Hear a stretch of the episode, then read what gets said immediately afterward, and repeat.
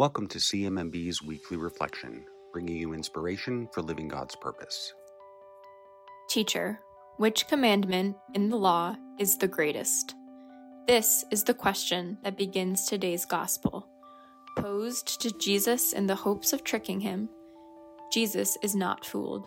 In fact, his response is one that we hold close to our hearts at CMMB, especially today when the world faces so much turmoil and tragedy.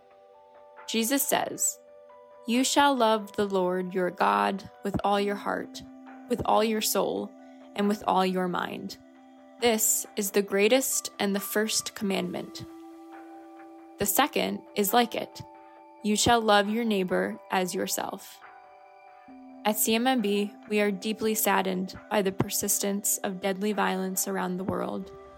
Violence against any person anywhere is a violence against our brothers and sisters, against our neighbors.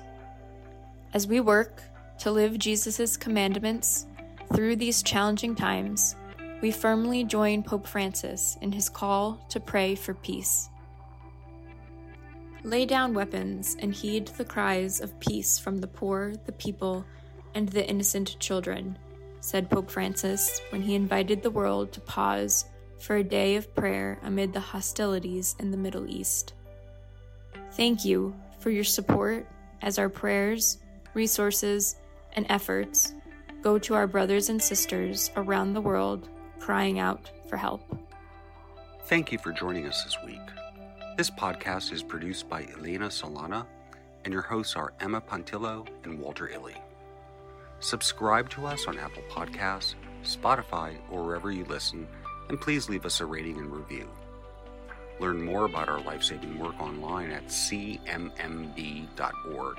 and connect with us on social media.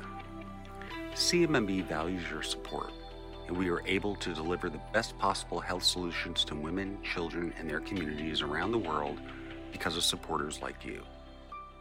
Thank you.